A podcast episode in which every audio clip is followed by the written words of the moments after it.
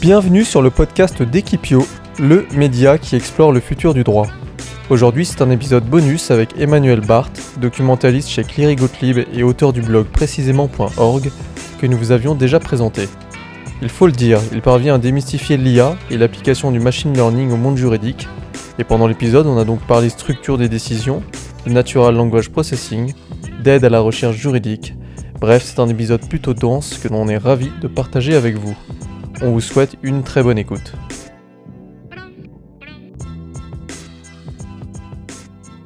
Au début, quand j'ai écrit l'article, euh, je l'avais écrit dans le cadre d'une bibliothèque universitaire. On m'avait demandé, dans le cadre plus précisément d'un mini-colloque réalisé par des étudiants en droit social de Master 2, on m'avait demandé d'assurer la deuxième partie, c'est-à-dire l'après-midi. Et l'après-midi, les étudiants devaient mettre les mains dans le cambouis. Ça devait être quelque chose de pratique. Et la professeure qui gérait donc ce M2 n'ayant pas trop d'idées, hésitant un petit peu, m'en parle et je lui dis mais pourquoi ne pas tout simplement leur proposer de tester des IA et de faire venir des gens qui font des démos. Donc j'ai réussi à avoir euh, de Predictis qui est venu faire une euh, démo rapide. Euh, j'ai pas pu avoir les gens de Case Analytics malheureusement et donc j'ai longuement interviewé au téléphone euh, Michael Benesti de Supralegem afin d'avoir vraiment euh, de bonnes informations. Et enfin, on a fait une démo de Supralegem.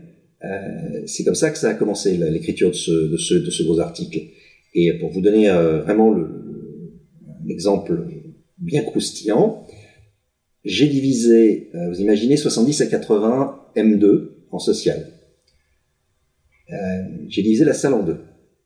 Euh, je leur ai dit, à ma droite, vous allez travailler sur Légifrance. À ma gauche, vous allez travailler sur Supralegem. Supralegem est une base de données de jurisprudence administrative. C'est le même contenu que Légifrance. Simplement, par-dessus, il y a du machine learning, et plus particulièrement du NLP, c'est-à-dire du traitement automatique du langage, qui permet de faire de la synonymie automatique intelligente. Il y a une petite partie d'aide à la décision, classement des décisions, euh, on repère euh, systématiquement tel ou tel type de dispositif, c'est-à-dire tel ou tel type de décision, etc., etc., etc. Et j'aurais posé la même question. Les deux groupes avaient la même question. Étant donné qu'on était en droit public et en même temps en droit social, on était obligé de se focaliser sur l'autorisation administrative de licenciement. Eh bien, une partie, euh, donc la partie de la salle qui avait Légifrance, a trouvé un arrêt du Conseil d'État qui était pas forcément parfait, ils en ont trouvé qu'un, mais ils étaient parfaitement capables d'expliquer le raisonnement du juge administratif et de dire pourquoi cet arrêt s'adaptait, répondait à ma question. Ceux qui ont travaillé sur Supralegem ont trouvé euh, des dizaines d'arrêt de Conseil d'État et de cours administratif d'appel dont les extraits montraient très bien qu'ils s'adaptaient parfaitement à la question posée, mais ils les ont pas lus en détail. Ils n'étaient pas capables de reproduire le raisonnement du juge. Ça m'a vraiment bluffé. J'ai pas fait exprès, je suis tombé en plein sur le problème. Le problème, c'est que euh, l'IA aujourd'hui, c'est-à-dire le machine learning adapté au droit, ça ressemble à de la magie. Et quand on voit de la magie, son esprit critique. Qu'est-ce que ça veut dire? C'est que euh, vous vous décriez pas l'outil, vous dites que ça permet d'avoir peut-être en termes quantitatifs euh, et en termes de rapidité un peu plus de, de décisions pertinentes sur sur un cas donné, mais que face à cette quantité, les, les étudiants ont peut-être moins creusé la, la nature et le, le fond des, des décisions pour en, extraire ce dont normalement ils sont formés pour, c'est ça? C'est exactement ça. Ce n'est pas Supralegem qui était en cause. Supralegem est un magnifique travail, qui plus est euh, aussi rigoureux que le, peu de moyens qu'avait Michael Benesti, le, peu de moyens que ça lui, permet, ça lui permettait. Le véritable problème, c'était l'attitude. On trouve des extraits, on trouve des listes d'extraits qui, qui vont pile poil dans le sens, euh, et finalement, on se dit c'est bon, ça y est, je suis arrivé. Euh, on est face à une autre interface, celle de Légifrance, qui est beaucoup plus difficile, qui répond moins facilement. Et eh bien, on est obligé de travailler ces mots-clés et de vérifier que ce qu'on lit correspond bien à la question posée. Et voilà, ça, ça m'a marqué et j'avais déjà commencé à écrire quelques petites choses et puis j'ai continué, notamment grâce aux explications de Michael. Je, trouve que pour, euh, pour rebondir un peu sur ce, sur ce sujet-là, ça, ça fait réfléchir sur euh, tout le, sujet euh, sur la justice prédictive ou sur tout ce qui est probabilité ou, ou ratio de, de décisions qui peuvent aller ou non dans le, dans le sens d'une euh, d'une affaire en fonction de là où se trouve l'avocat. Et euh, ce j'ai l'impression que ce qui peut être intéressant, c'est que parfois il y aura des pépites de décision mises entre de bonnes mains et les bonnes facultés d'analyse qui auront peut-être plus de valeur pour une pour un cas donné que euh, une dizaine de décisions euh, euh, qui seront pas très bien exploitées par le par le professionnel du droit. Je dirais que c'est malheureusement rien de nouveau. Ça fait depuis que j'ai 23 ans, 23-24 ans que je fais de la recherche juridique, avec une double culture de juriste et de documentaliste. Traditionnellement, vous avez deux types de décisions qui plaisent à l'avocat et ou au client. La décision de principe, si possible l'arrêt de cour de cassation avec le visa, ou le grand arrêt du Conseil d'État, et puis, la décision dont euh, les faits correspondent exactement à la situation de fait dans laquelle le client est. Et avec les outils de machine learning appliqués à la jurisprudence, on peut aujourd'hui arriver à une bien meilleure adéquation entre la situation de fait dans laquelle on est et la situation de fait des arrêts qu'on voudrait trouver. On peut aussi arriver à une très bonne adéquation au niveau des concepts juridiques, au niveau de l'argumentation. Ça sera plus difficile de faire le lien avec les grands arrêts de principe, parce que souvent le vocabulaire peut être très éloigné, et la liaison entre l'arrêt de principe et la situation dans laquelle le client est va se faire souvent avec du raisonnement, avec des concepts qui ne sont pas forcément exactement les mêmes que ceux décrits par l'ensemble sémantique représenté par les arrêts. Ce que j'appelle ensemble sémantique, c'est le de tous les mots et de tous leurs synonymes, pour faire simple.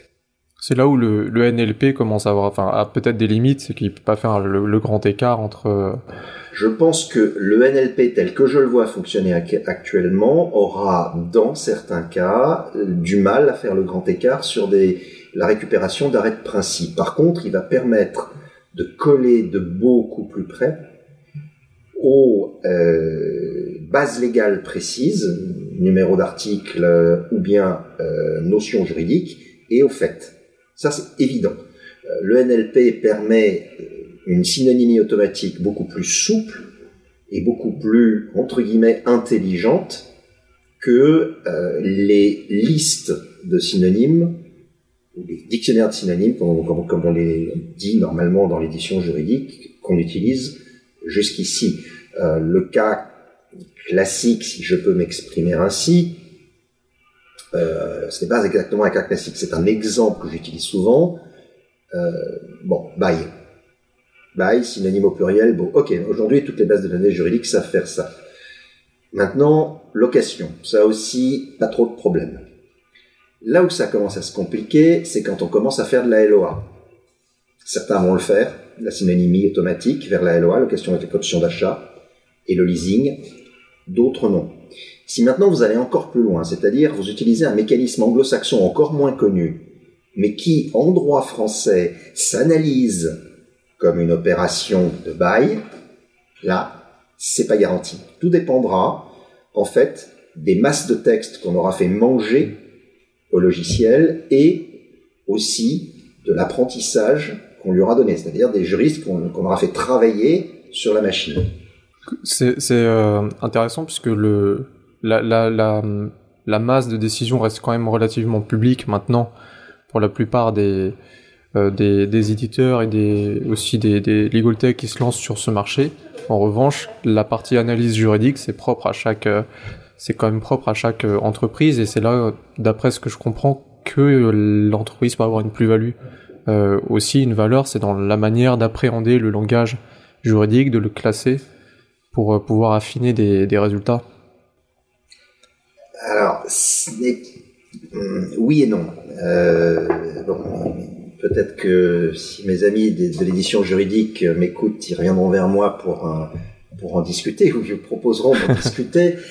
Euh, ce qu'il faut comprendre, c'est que le fondement de ce qu'on sait faire aujourd'hui en machine learning à la sauce, en NLP à la sauce machine learning, pardon, donc en traitement automatique du langage amélioré par l'apprentissage statistique automatique, pour parler en français, donc c'est ça, le NLP à la sauce ML.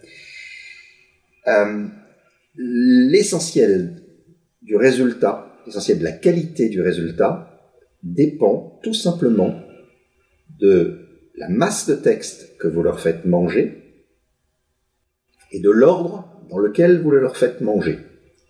Vous commencez par le général et vous spécialisez de plus en plus.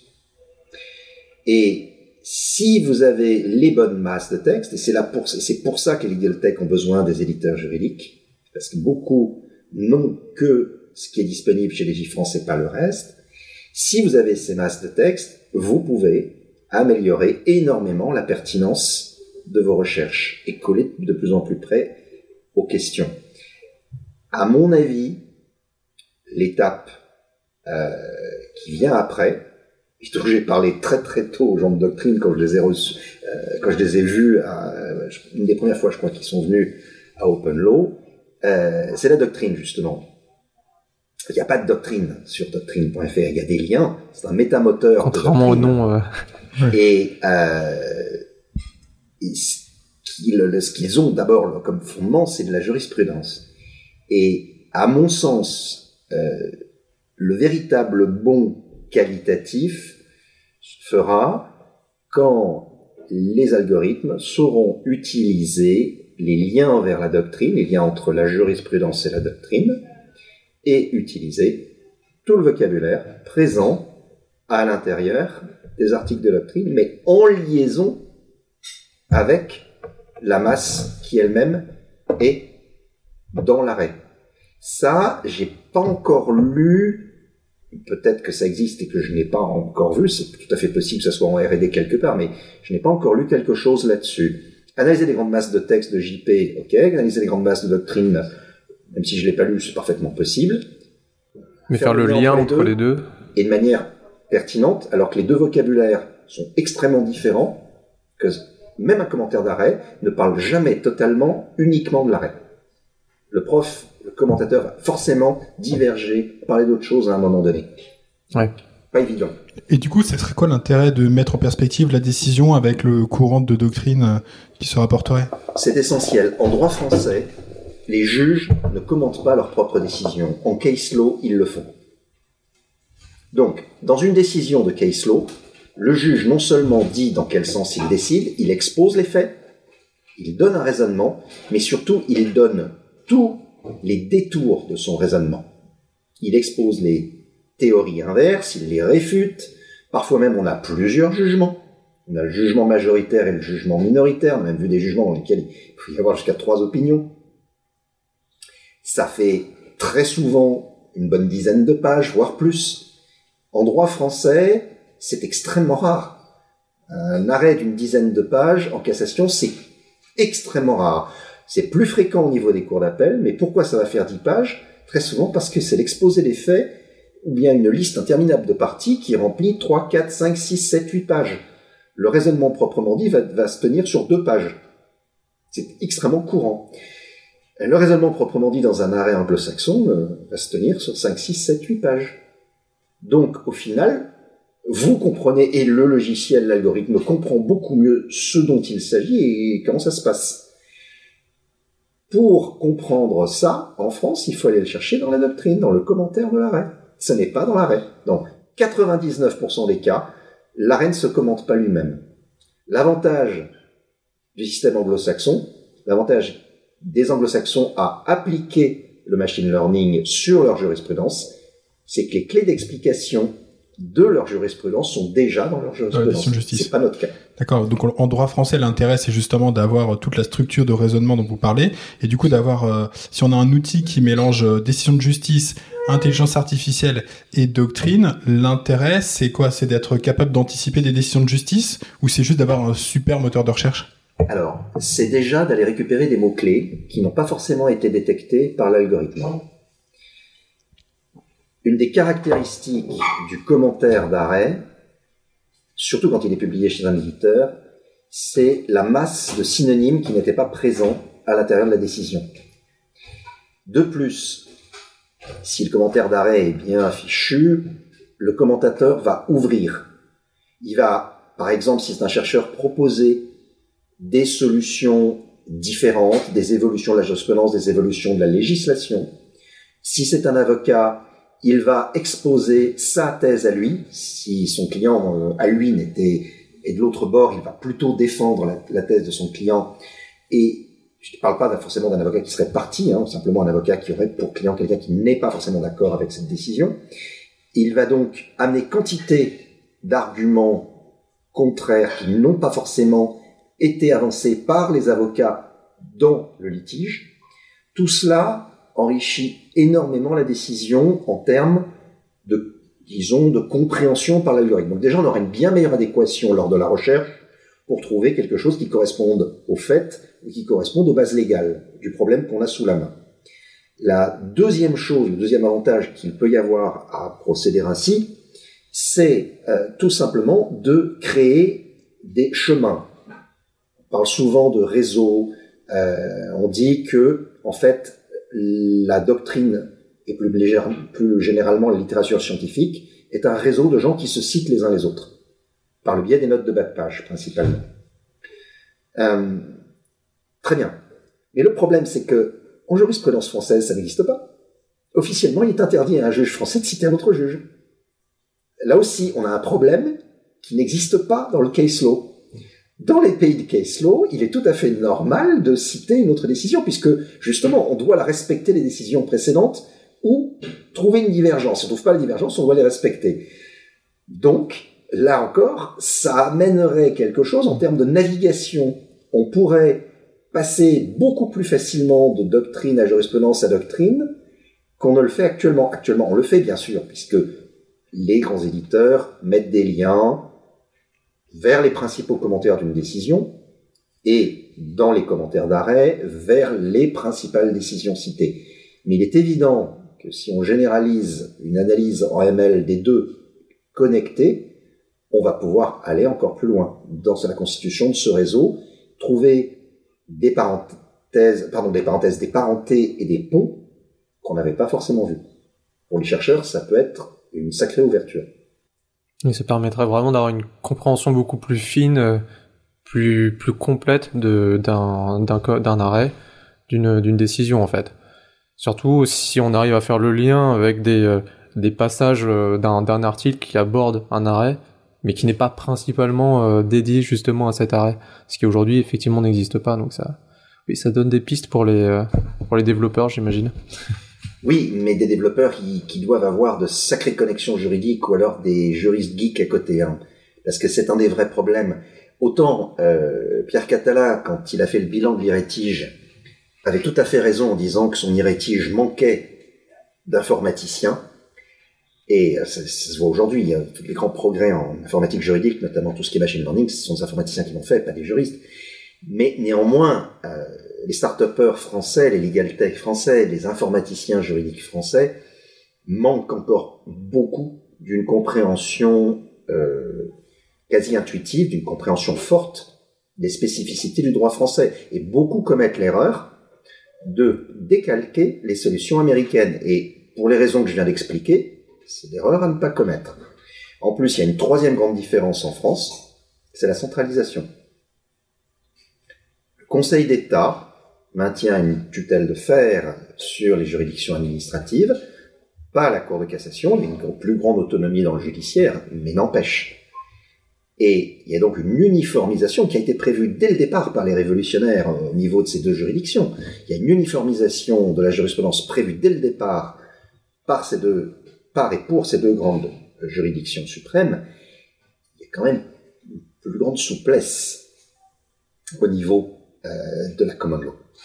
Donc voilà, c'est, comme je disais, qu'il faut des juristes oui, il y a beaucoup de travail pour les développeurs, mais attention, euh, ne pas reproduire servilement des solutions extérieures. Quand vous dites qu'on a tendance à regarder ce que, ce que font les, anglo-saxons et peut-être plus précisément les américains, qu'est-ce que ça, qu'est-ce que ça recouvre euh, exactement? Parce qu'on voit euh, on a regardé quelques outils comme Lex Machina qui a été racheté il y il y a pas si longtemps. C'est assez transparent quand même comme, euh, comme outil. On, a beaucoup d'informations, beaucoup d'informations dessus. Euh, c'est ça que vous, sous-entendez, c'est qu'on regarde un, produit qui est plus ou moins abouti aux, US, on a tendance à calquer un peu ce modèle-là pour en faire peut-être un business c'est pas seulement qu'on regarde un produit sur lequel il y a beaucoup de littérature, un produit qui est fortement visible, un produit sur lequel il y a eu beaucoup de marketing, un produit euh, sur lequel tous les aspects open source ont été euh, mis euh, dans le public. Euh, on parler par exemple de TensorFlow de Google, hein, et pas seulement de, de Lex Machina, parce que Lex Machina c'est quand même en partie propriétaire. Euh, le problème, c'est pas seulement la visibilité euh, de toutes ces solutions qui attirent, euh, parce que tout ce qui brille attire, euh, c'est que il y a dans le contexte anglo-saxon, comme je venais de l'expliquer, d'énormes différences. Mais ça va plus loin. C'est pas seulement le contexte qui est différent pas seulement les juristes, les juridictions, le droit qui fonctionne différemment, c'est également des mécanismes de détail qui, excusez-moi l'expression, qui tuent. Bon, je prends un exemple. La juridiction administrative française, euh, c'est pas moi qui le dis, euh, se prête magnifiquement, peut-être presque trop simplement, euh, au machine learning. Et non seulement machine learning en termes de traitement automatique du langage, mais également machine learning en termes de d'aide à la décision, voire de prévision, disons plutôt prévisibilité de, la décision. Pourquoi? Parce que sous l'influence du Conseil d'État, les décisions sont ultra structurées. Beaucoup plus structurées que les décisions judiciaires. Il y a une grille que le magistrat administratif doit suivre. Euh, encore une autre raison de, de vraiment de, de tout petits détails la magistrature administrative est euh, soumise à une certaine forme d'obligation de rendement. Le Conseil d'État n'aimerait pas l'expression, mais il y a encore récemment la littérature qui est parue sur le sujet qui montre bien que le rendement, euh, la productivité de la, juridiction administrative est un souci du Conseil d'État. Ils ont d'ailleurs des outils euh, pour surveiller tout cela pour voir combien on rend euh, de décisions, euh, etc., en, temps de temps. Euh, donc, toute cette structuration extrêmement forte, cette organisation extrêmement forte des jugements, fait que, finalement, on peut très très très vite détecter une structure dans le document, et pas seulement une structure dans le document, mais une structure dans toutes les sous-parties du document. Et donc très très vite, déduire le sens de la décision et très très vite également coller ensemble, associer ensemble toutes les décisions similaires. Et là, il y a un truc qui est connu des euh, juristes de droit public, c'est le plan de classement du Conseil d'État, le PCJA, le plan de classement de la jurisprudence administrative, qui n'est consultable que sur les France, scoop. Et aucun éditeur juridique ne s'amuse à le reproduire. C'est une erreur. C'est une erreur magistrale, mais c'est comme ça. Probablement parce que c'est pas facile, pas pratique pour eux. Tous les arrêts des CAA une partie des arrêts d'ETA et tous les arrêts du Conseil d'État sont classés selon un plan systématique et ce plan se décline avec des séries de chiffres à deux composantes. Donc mettons 40-01-02-04-03, j'invente. Eh ben, ça va signifier, mettons, recours pour excès de pouvoir, etc., etc. Chaque numéro correspond à une notion. Ça simplifie énormément la compréhension du sujet. Et puis son référencement, parce que si vous voulez le chercher et que vous comprenez euh, cette note à quoi elle correspond, c'est beaucoup plus facile de trouver une solution en particulier. Ah mais c'est radical. Un publiciste, un spécialiste du contentieux public, qui veut avoir la position majoritaire de la jurisprudence, va tout simplement aller dans le PCJA, avec si possible un arrêt de départ, qui, dont il sait que c'est un arrêt qui est bon, qui est euh, approuvé plutôt dans son sens, il va aller chercher les mots-clés, donc il va aller chercher en fait le PCJA de cette décision, il va rentrer les critères dans, la, dans les JFrance et il va chercher toutes les décisions similaires au niveau du PCJA. Boum Bête et méchant. Ça, euh, ça s'exploite quasiment sans, sans machine learning. C'est, et c'est une des raisons de la réussite de l'expérience supralégale de Michael Benesti. C'est qu'ils se sont focalisés sur cette... Euh... Connaissent, et travaillant lui-même en fiscal, il connaissait parfaitement la structure des décisions de jurisprudence administrative et il en a profité. Donc ça, ce sont des points de détail cruciaux quand vous allez monter un projet de justice prédictive. Si vous pigez pas ce genre de choses, si vous n'avez pas des, des, avocats, des juristes qui vous l'expliquent, c'est pas la peine. Vous pouvez être un, un, très bon développeur, un spécialiste de ML, c'est pas la peine, les gars.